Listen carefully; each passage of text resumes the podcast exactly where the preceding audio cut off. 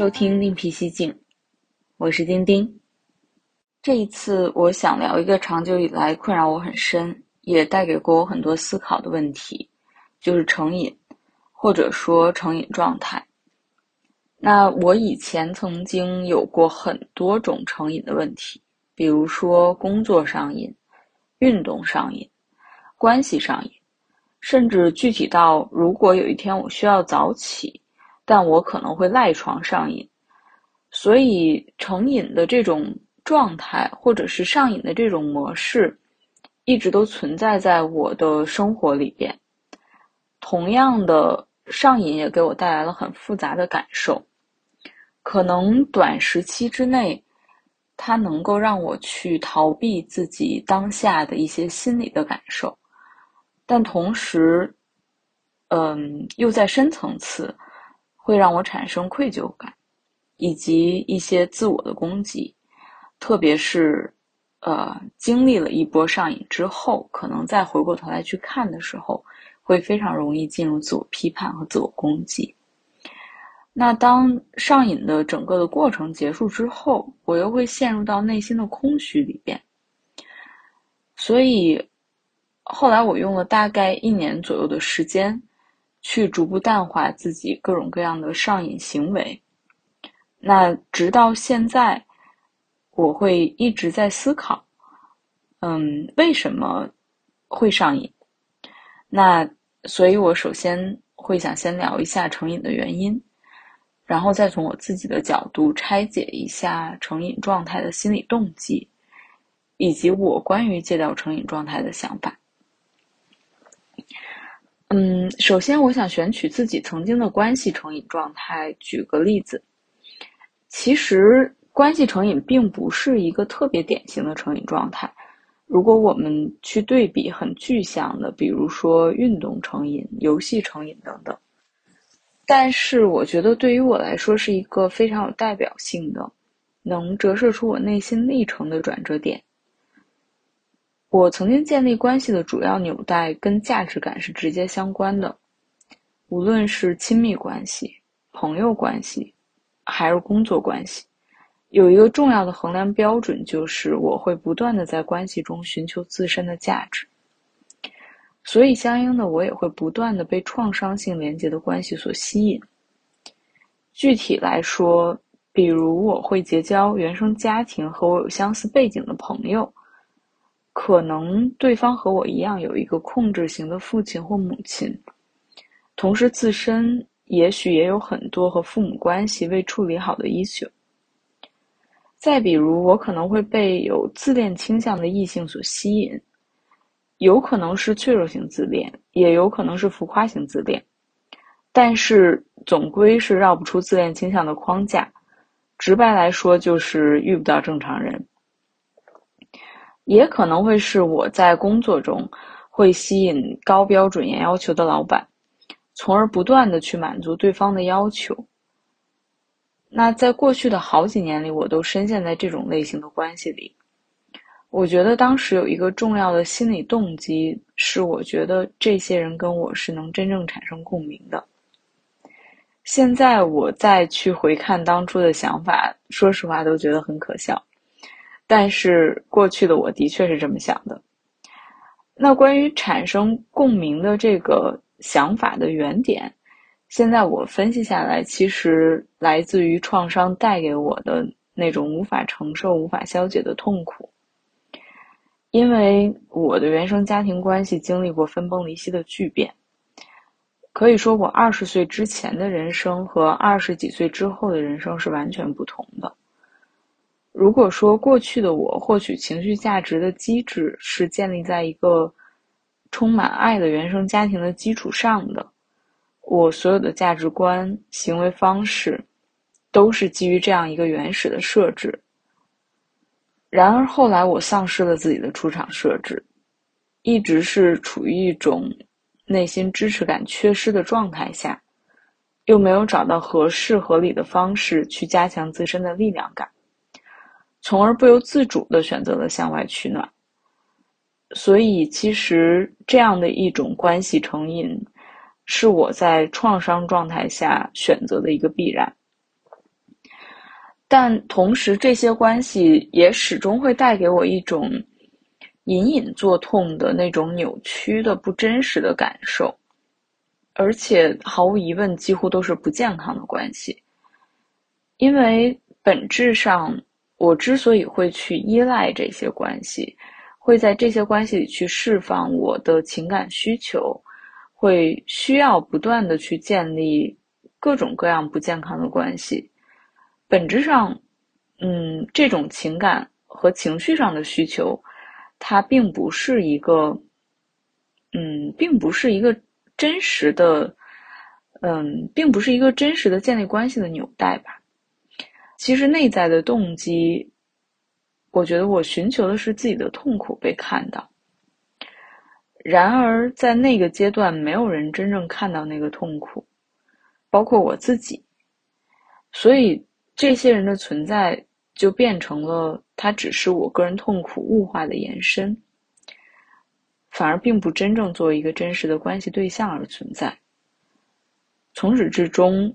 存在的只有我未解决的痛苦和创伤。所以后来，当我开始疗愈、开始觉醒，并且我开始认真的面对自己的痛苦时，我才意识到这批人是有多么的不对劲儿、不靠谱。那既然他们是痛苦的延伸，那势必是残缺的、不完整的、不友善的、无爱且不自洽的、逻辑与价值观摇摆混乱的。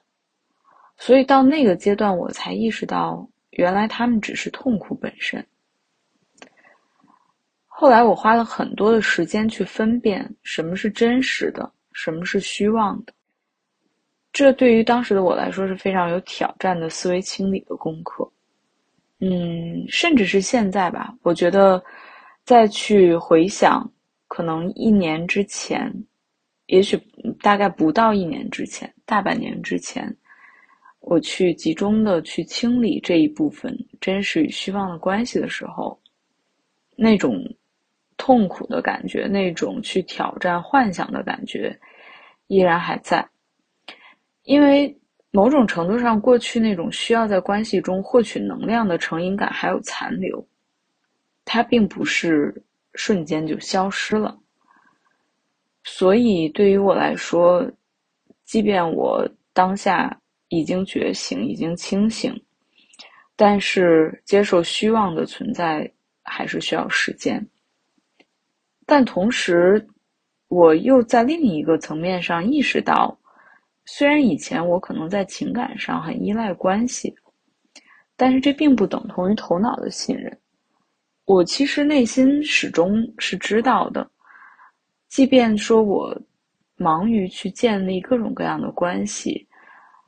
嗯，但是好像没有谁是真正能够去拯救我的那个智者，所以其实我也没有真正在寻求谁的建议。那个时候对关系的依赖是因为自己的脆弱，所以有的时候甚至会形成一种习惯，就是去求助别人帮自己做一些决定，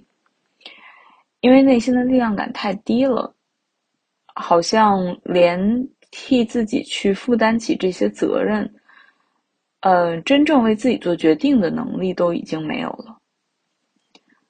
而且反而我会误以为这是关系带来的温暖，所以这个过程我觉得很辛苦，嗯，并且确实是非常大的一个自我内心的挑战，而且。这个挑战在于，这个过程之中其实是需要非常多的自我关怀，并且可能不去责备、攻击、批判那个时候不清醒的自己。嗯，直到后来我发现，以前在关系中追求价值的自己已经消失了。我当时以为的清醒，或者说以前我可能一直，嗯，在某种程度上。好像一直也想去维系自己的一种清醒的人设，呃，在我当时的圈子之中吧。后来我才发现，我当时以为的清醒，只能说是在大家都很混沌、受伤的状态中强行表现出的清醒。它是一种无效的、没有终点的努力。所以，真正清醒之后，这种曾经伴随我对关系上瘾，或者一就是一直要不断的在关系中去汲取能量的这样的一个 connection，就消失了。所以，建立关系的基础也伴随着我的清醒的进程而消失了。后来，我不断的去 review 自己曾经建立的一些关系，然后以及，嗯，也伴随着不断的对自己的一些批判吧。呃，但是最后我想通的一点是，人在每一个阶段，可能都只能做出那个阶段最合适的抉择。反而有的时候，嗯，在事后太多去苛责自己，我觉得某种程度上也是原生的关系中带来的一种固有的模式，就是，嗯，可能会用更成熟的视角去打压孩子的视角，或者用更成熟的视角去打压你自己前一个版本的视角。所以后来我意识到，用现在的视角去苛责自己。其实也是一种不公平的对待。虽然说在那个阶段，我可能一直是在一种上瘾的状态里，一直是在一种对各种各样的关系欲罢不能的状态里。但是，可能这是我当时当下做出的最合理、最适合我的选择。那在这里，我想引用我曾经看过的一本书中的一句话，呃，这本书叫《找回你的生命礼物》，是我在大概两年前或者是三年前左右看的一本书。嗯，其实这本书在现在阶段，我觉得我已经不会再去推荐它，它会更多的偏向心灵成长那种方向吧。但当随着我自己的自我疗愈以及自我的整合到了一定阶段之后，包括我读实证类心理学的书籍越来越多之后，我对心灵成长类的书籍或者是心灵成长类的流派吧，嗯，是持一种保留态度的。我会觉得心灵成长的这种方式，它还是没有强调。或者说没有更多的去强调实践，它反而更多的是在，嗯，就是去强化一种，在某一个瞬间一下子可能很多事情都想明白，这样的一种瞬间通畅的感觉。那这个起码在我自己的疗愈过程之中，我自己的实践的历程里边是不太相符的，所以我觉得它跟真实的实践是有一定断裂的。但是，anyways，就是说回来，我觉得这本书曾经带给过我很很有启发的一句话是：“分裂就是痛苦。”这句话曾经持续性的带给我很多的启示，也让我在可能过去的两年左右的时间里会反复的去回想，因为我觉得人是只有整合好自己。才能达到相对健康的身心状态，而分裂的存在，就是在给我们自身制造各种创伤反复被激发的空间。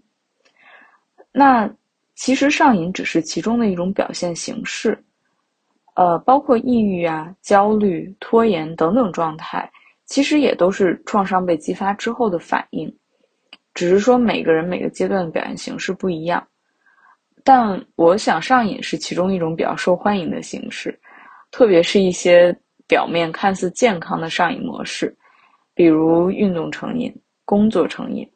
因为似乎这些行为还能给我们带来一些正收益。它不像说，呃，我去酗酒，或者是我游戏成瘾，我没有办法控制自己在游戏中投入的时间和金钱，这样的一些，呃，看似负面的上瘾。呃，包括我自己曾经也认为说，运动成瘾难道不是一种最健康的一种成瘾吗？呃，因此我就无需去解决它。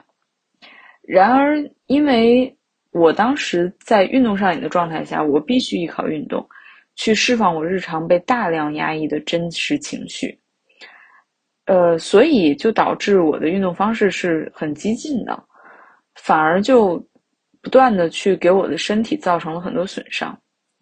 但是那时的我依然不觉得是运动过量的问题，因为我只有依靠这种方式才能释放一部分自己的感受，因为我的真情实感已经被压抑的无处可躲，所以运动上瘾是我唯一的。可以说是唯一的庇护所，所以其实，呃，这样去分析下来，我觉得成瘾的机制并没有什么神秘的。简单来说，成瘾只是一种转移注意力的方式，但是它可能不同于一个相对身心状态相对健康的人日常用的转移注意力的方式。如果说已经达到了成瘾的状态下，那它可能会是人在麻木状态下的一种极端的转移，似乎这种时候只有通过上瘾的行为，才能证明自己还活着。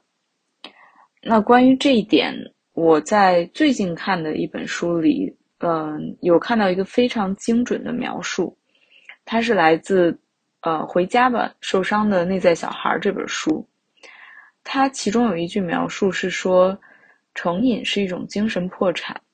实在无力面对内心深层的痛苦而转移注意力的一种极端形式。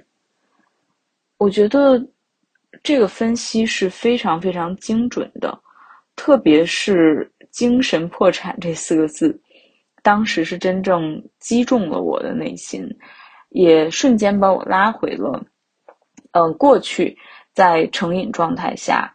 我自己的那种。呃，长期比较比较黑暗，或者说比较低迷的一种精神状态。那但是与此同时，呃，这本书也也给了一些关于成瘾的分析。我我我想再引用一下。嗯，他提到成瘾状态下的人离真实的自我是非常遥远的，所以在这种状态下，其实。他的疗愈一定要分步骤去进行，否则处理不好的话，可能会在巨大的无法承受的痛苦之下产生退行。我非常赞同这一点，因为我觉得，如果说一个人他的创伤的叠加，或者说他的身心状态，已经让他必须要依靠成瘾去缓解的时候，那这个时候。其实离他能够真正去破解掉很多的幻想，破解到曾经合理化的各种各样的事情，以及去嗯破解掉覆盖在真实自我下面的上面的那个外壳，可能真的需要一个比较相对来说比较长久的过程。那如果说一下子突然在这个阶段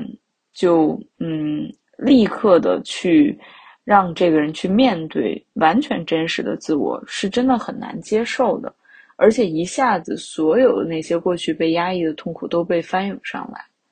嗯，这个我觉得是非常残忍的一件事情，也是基本上是一般人无法承受的。所以其实这个就涉及到一个疗愈的核心的观点。也是我自己在疗愈的过程中不断去践行的，就是疗愈其实它是一个关乎自我关怀、关乎自我慈悲的修行，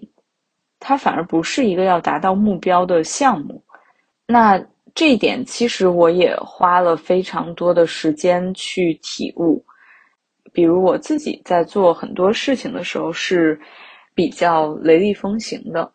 我想做什么就去做了，而且想要达到自己的目的就一定要达到。嗯，但是疗愈是一个不断去，嗯，不断去粉碎我这种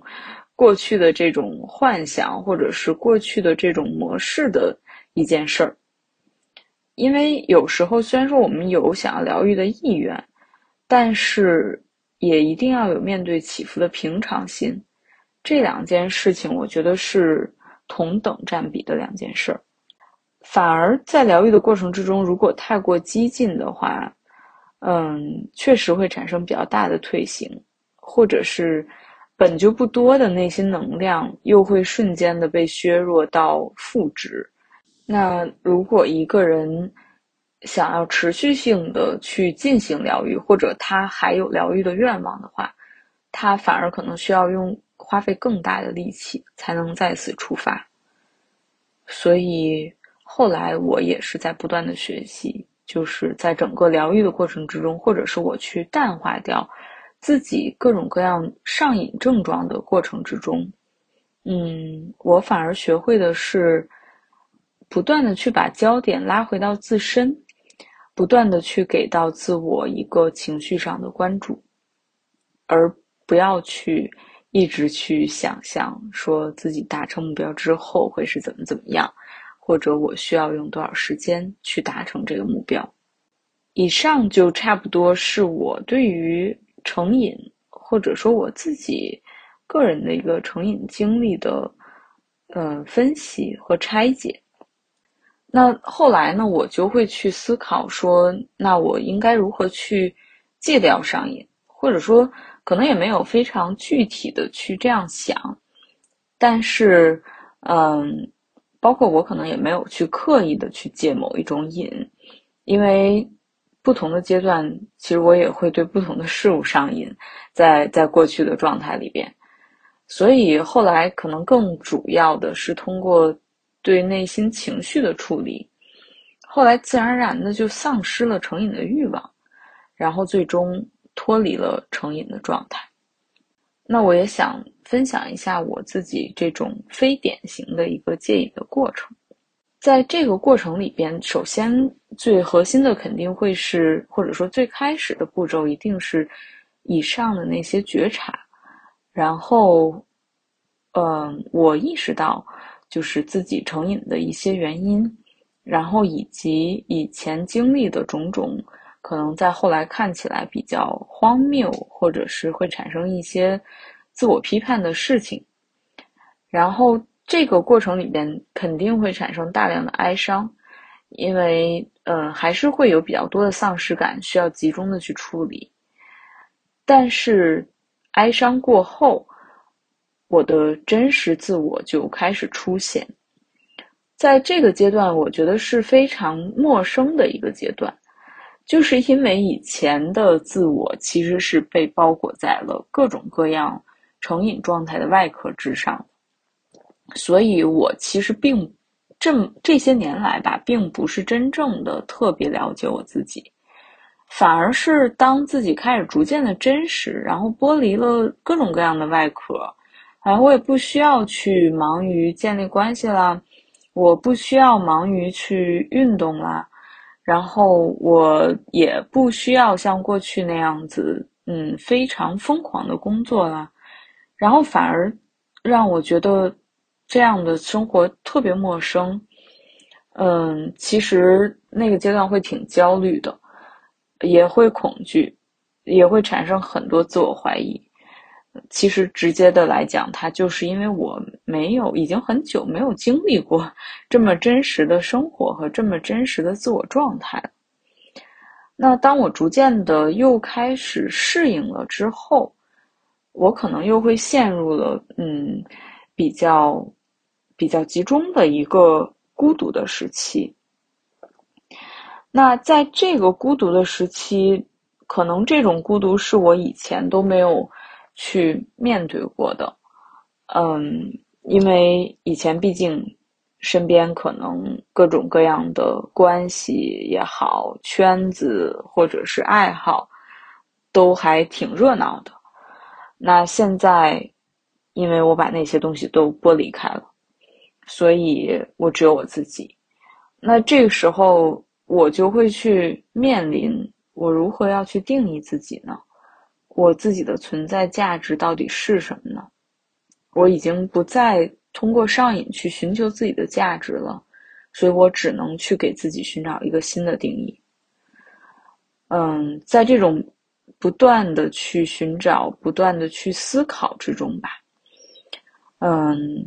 我开始去跟自己的存在达成了某种和解。那在这一块，其实我也想再去引用一下之前看的这本书，就是《回家吧，受伤内在小孩》。我觉得这本书是这个阶段给我带来非常多启发，并且帮助我把前一个阶段很多碎片化的感悟和觉察又再次整合到一起、粘合到一起的一本书。我也非常推荐，就是如果说有跟我处在同样的阶段，或者是开始去自我觉醒、自我疗愈的人，都可以去读一读这本书。那。我想引用的是关于孤独的这个部分，因为其实，嗯，哀伤它也是有关于孤独，有关于羞耻的，嗯，并且在哀伤的过程之中，我们就会伴随着大量的孤独。这本书给了一个非常好的解读，它是说，哀伤最深处的核心情绪是有毒的羞耻感和孤独。我们会因为遭到遗弃而感到羞耻，觉得自己很坏，自己好像受到毒害一样。这种羞耻感导致我们产生孤独感。再次体验痛苦情绪的这最后一层，是原痛治疗过程中最困难的一步。我们在治疗中说，唯一的出路就是一路挺过去。停留在羞耻和孤独这一心理层面的确很难，但是，一旦我们拥抱这些情绪，就会有所转机。遇到那个一直躲躲藏藏的自我，我们在拥抱自己的羞耻和孤独时，才开始触及最真实的自我。我觉得，当我看到这一段话的时候，它就完全的解释了。我曾经面对的深刻的孤独，以及哀伤过程中产生的种种复杂的情绪，直到最后我跟自己和解的全过程，我也明白了，嗯，为什么好像在那个阶段，我会数次的觉得自己挺不过去这种痛苦，或者说我没有办法。在这样的一种痛苦和孤独的叠加之中去停留，他给出了非常明确的解释，就是再次去体验这种痛苦情绪，是原痛治疗过程中最困难的一步。原痛治疗是这个作者提出来的一个重要的概念，呃，英文是 original pain。也就是说，是我们曾经在成长过程之中积累的最原始的一些创伤和痛苦。嗯，那很明显，在我自己去面临这种戒瘾，或者说去面临自己整整个的一个觉醒的时候，因为剥离了以前其他所有的这些外在的不必要的东西、虚妄的东西，所以我也必然，呃，就面临着自己的 original pain。那。呃，这个时候确实是，我觉得是创伤过程中最难翻越的一道坎儿。而且当时呢，其实我觉得个人的力量是忽明忽暗的。但是，因为我也是像这个作者提到的一样，就是我也知道唯一的出路就是一路挺过去，我没有其他的更好的选择，所以我只能坚持，我只能给自己去增加更多的耐力。那。嗯，所以我当时体验到的是，我的力量是一步一步累积的，而且会有非常多的反复。这个简直就是我觉得在疗愈的之中，或者是有一些相似经历的伙伴们，应该都会觉得太正常了。有时候你会觉得进一步退三步，或者是进两步退一步，就是不断的这种进进退退，反复积累。但是，总归只要你一直坚持去前进的话，最终你的正向的力量一定会盖过负向的力量。直到最后，在某一个阶段，你会意识到，OK，我可能现在我正向的力量是可以抵制住我负向的，就是嗯，或者怎么说，就是我正向能量的累积。已经让我开始逐渐的建立起信心了。嗯，直到到这样的一个阶段吧，我觉得我自己是又产生了去跟别人建立连接的意愿，而且我会明确的感觉到这种意愿不再基于消极孤独，需要依赖，就是我过去最典型的那种关系的模式。因为在前一个阶段，我去翻阅自己的原痛，翻阅自己彻底的孤独的时候，我学会了将情绪的责任归于自身，而直到这个时候，我才感觉到关系出现了非创伤性连接的可能性。也是到了这个阶段，我已经逐渐的遗忘了成瘾的状态，所以后来我意识到。戒瘾的最终目的，并不是为了消灭成瘾状态，因为我们都是普通人，人的状态本身就是动态的、不断变化的、不断流动的。其实没有一种完美的、永远不犯错的状态，这与一个人完成疗愈与否、健康与否，我觉得不是必然的联系，因为，嗯，总归会有。脆弱的时候，总归会有遇到一些挫折的时候，所以我其实现在对自己的宽容度越来越高。我会觉得，如果偶尔在脆弱的情绪下又产生了成瘾的倾向，那可能我们的核心不是去消灭掉这个瘾，而是意识到我很脆弱，从而关怀自己，然后再真正的聚焦到自己当下需要处理的事物上。那这样的一个轮回，其实就避开了成瘾的机制，也不需要再去用成瘾去解决掉，呃，或者说去逃避掉自己的脆弱。这个是我后来意识到的一个很有效的方式。所以有的时候，我甚至会在觉察到自己情绪不佳，嗯，或者说能量偏低的时候。直接就会在意识中，我会提醒自己去跟自己说我很脆弱，就只需要去告诉自己我很脆弱，我觉得就已经很有效。后面就会进入到自动化的去关怀自己的模式之中。嗯，再有一点就是，后来我对于这种成瘾的一个想法，另外一点就是某种情况下。思考其实也是逃避痛苦的一种方式，嗯，过度的理性也是对真情实感的逃避。这个我想举一个简单的例子，比如说，嗯，现在在工作的场域中，因为其实现在很多的各种各样的工种和各种各各行各业吧，我觉得工作领域其实都挺卷的，也跟大环境有关。跟这几年的各方面的形势都有关。那，嗯，当职场卷到极致的时候，有一种非常机械的、非常或者说所谓打引号的、非常理性的方式，就是任何事儿，我们第一时间都要去寻求解决的方案。但实际上，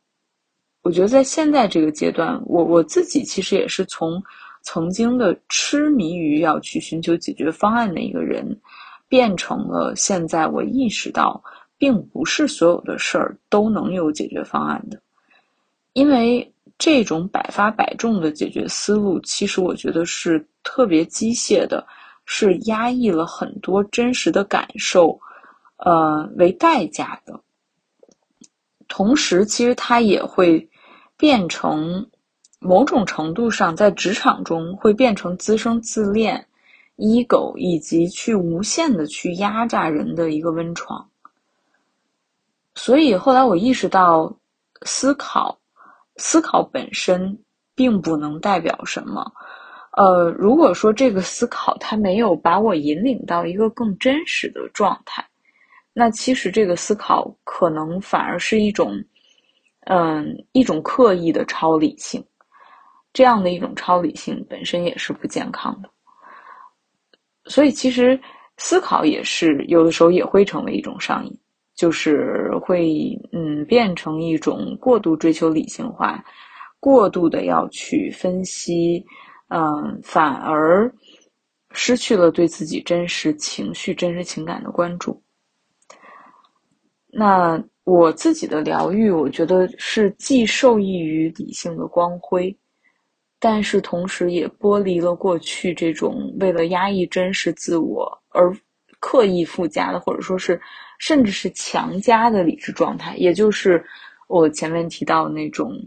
嗯，强行清醒的一种状态。所以这个我觉得也是呃一个很重要的体悟吧，就是其实有的时候思考并不会有助于我们摆脱上瘾，或者摆脱掉自己的羞耻感，摆脱掉自我攻击，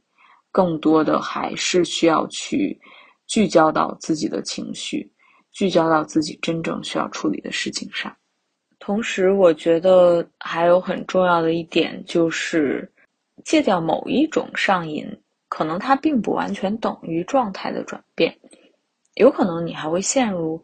呃，其他的上瘾之中，因为这个是涉及到改变自己的一个底层的逻辑，或者说你的底层的价值观。不然的话，如果说底层的价值观没有去做一个真正的更新的话，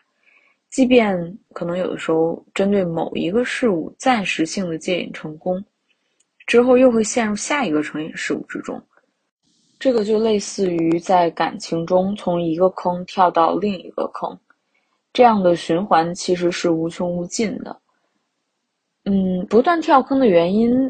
我觉得是害怕面对自己的真实感受。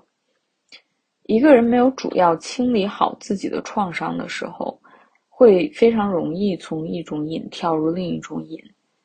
但是我们需要看到的是。瘾，它只是内在创伤的外化。如果不能透过表层看到里层的问题，最终就只能一直在表层问题上打转，同时，可能内心的这种混乱的状态，还是一直深陷在这样的一种状态之下。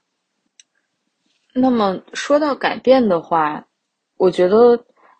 对于一个人来说，他改变的重要元素。有两个是力量和支持。那首先肯定要先找到自己的力量来源，就比如说关于自己存在的价值，以及去拆解自己过去的一些嗯创伤给自己带来的一些连带的呃次生的灾害吧。这个我觉得首先肯定是最核心的。其次呢，就是也需要有一个比较良好的、比较良性的支持系统。嗯，谈到支持系统的话，其实我觉得，呃，这个支持系统它可以很远，也可以很近。但是总体来说，我觉得人与人之间的真实共情，它是一个非常好的这种支持的来源。嗯，它可以包括，比如说。朋友间的相互的理解，但是它也有可能是来自于一些非常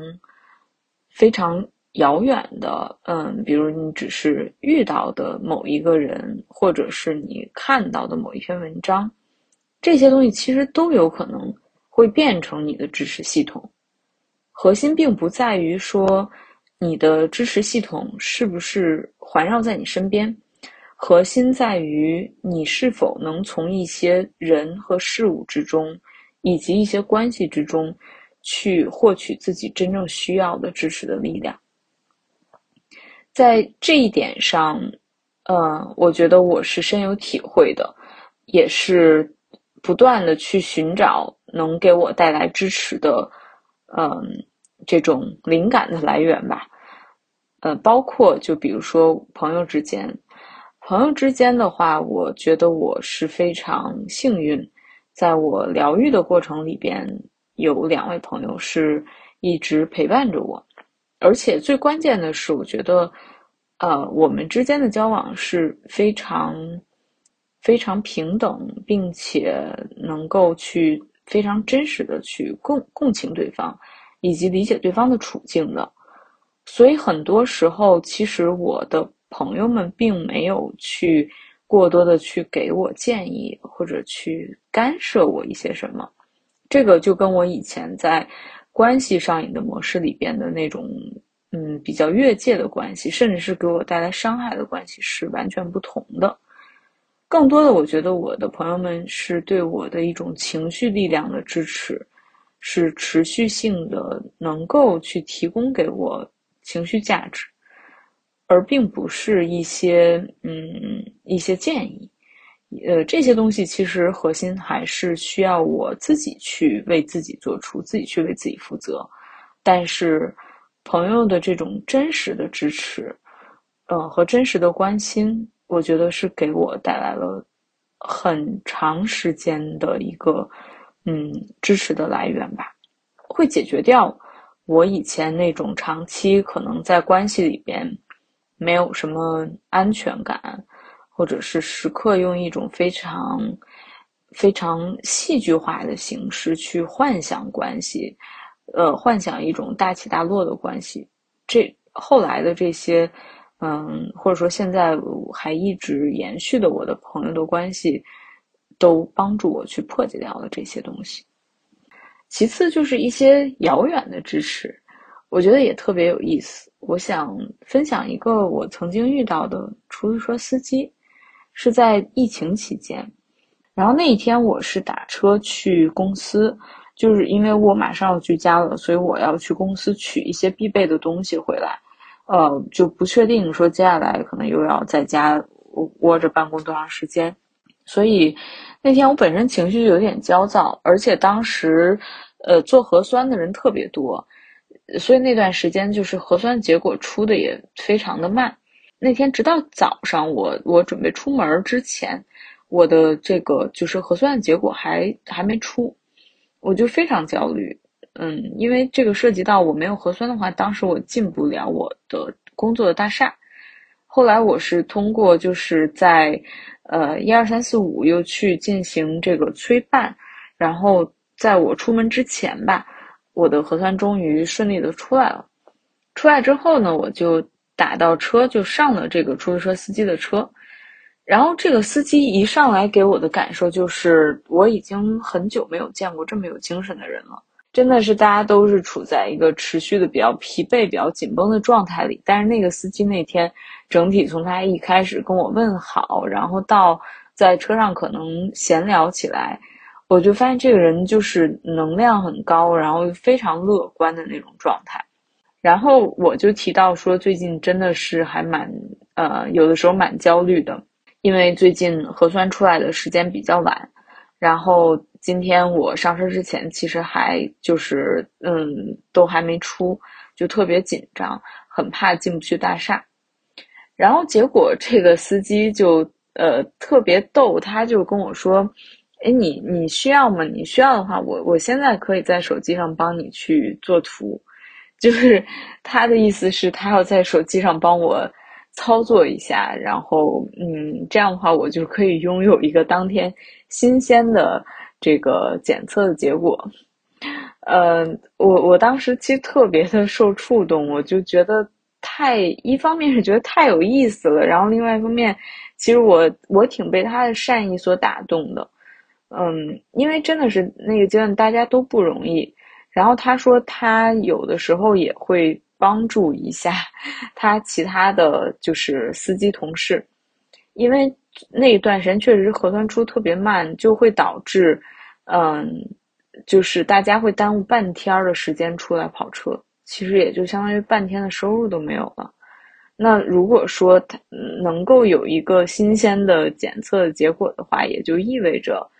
就是可以去，嗯，大家可以正常的出去赚钱。就我我真的是百感交集这件事情，就是让我觉得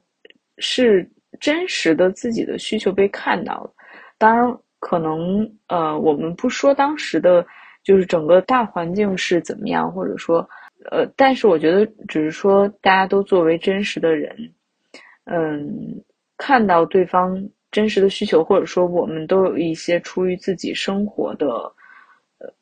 难处，然后还能够这样乐观的去帮助别人，其实真的让我觉得特别的感动。我我觉得很久没有遇到过这样就是。当机立断就能够 offer 给我帮助的普通人了。嗯，就是甚至是只是一面之缘的人。再有一个比较小的事情是，嗯，我后来看了一篇文章，大概是在过年期间，因为那个阶段也是我是呃刚刚就是感染完新冠之后，然后处在一个后遗症的状态里边，整个人状态也比较 down。嗯，然后并且就是包括我的家人们也都感染了，然后还有老人啊什么的，所以其实持续性在那个阶段里有很多的焦虑的情绪。然后有一天我看到了一篇文章，是一个人他写的自己在疫情期间，嗯，坎坷的经历吧，包括在上海的封城期间，他也经历了整个的全过程。那时候他恰好在上海。然后加上他身体的一些状态，以及生活的各方面的状态吧，让他陷入到了就是很严重的抑郁之中。嗯，他抑郁到就是当时已经想要自杀了。然后在他准备要去了结自己的时候，呃，他甚至就是在厨房拿起一把刀，然后甚至还习惯性的就是给那把刀正反面喷了酒精。就是准备消消毒，然后再去了结自己。但是后面，当他再拿起那把被酒精消完毒的刀之后，他又觉得，嗯，这样的一种方式可能有点痛苦，或者说，万一我要是技术不好，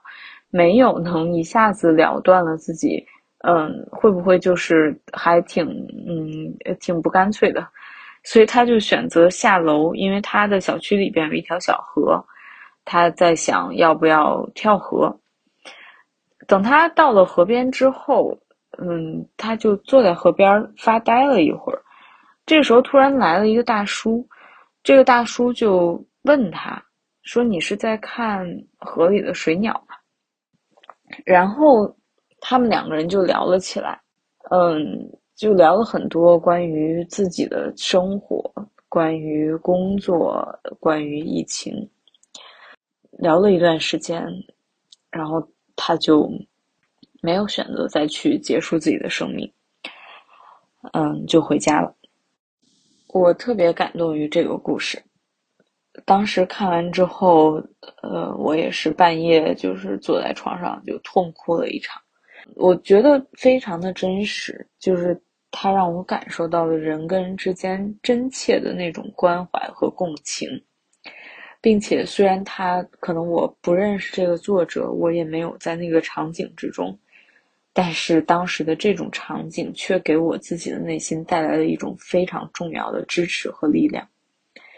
也让我认识到什么东西对我来说是最重要的，什么东西是能够持续性的给我嗯带来动力的，所以这些我觉得是能够去。促成一个人不断的去改变自己的重要的元素，就是你要去发掘自己的力量，积蓄自己的力量，持续的去增长自己的力量，并且你可以去给自己搭建一个更加适合自己、更加为自己量身定制的支持系统。我觉得，只有持续性的进行改变自己的行为。才能够去真正，嗯，去真正淡化掉，就是过去的那种成瘾的状态。因为成瘾，一方面是像前面分析的，可能它一方面是对真实感受的逃避，另外一方面，我觉得，呃，起码对于我来说，它也有可能投射的是对某一种生活状态的憧憬。而只有持续性的进行改变，去建设自己的生活，才能拥有真实的符合自己期待的生活状态，而不是再把这些状态投射在某种瘾里。好像我只有通过某种上瘾，我才能达到，呃，自己以前理想化的某一种 lifestyle。呃，其实这些都很虚幻。所以说，这些期待它只是。投射在了上瘾的模式里边，或者是某种虚幻的经历之中。那我觉得，其实只有不断的就是嗯改变，以及不断的去实践，才能保持你自己一直都在成长的状态。而且，其实真的创伤的处理并不是一朝一夕，它反而是一点一点去解决掉这些从小到大积存的创伤，或者是像我刚刚提到那本书里提到的圆痛。最终，我觉得其实只有实践能够带给我们力量。能够带给我们更相对健康的一种状态，并且最后能让我们在这样的状态下去开展自己的生活。也只有实践，能让我们摆脱这种逃离痛苦的无效努力，真正看到并达到解决痛苦、创造新的快乐的目的。那这期播客就到这里了，谢谢收听。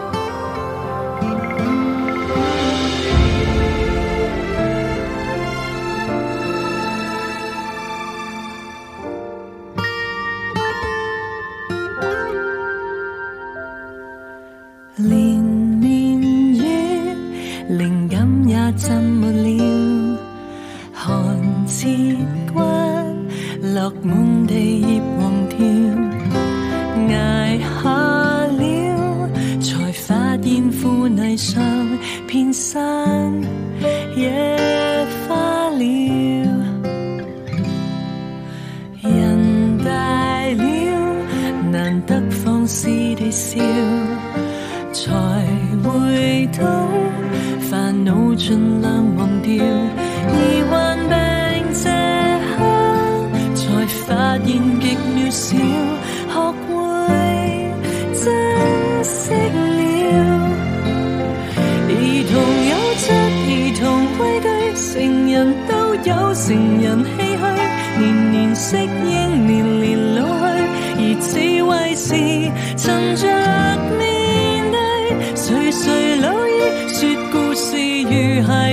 碎，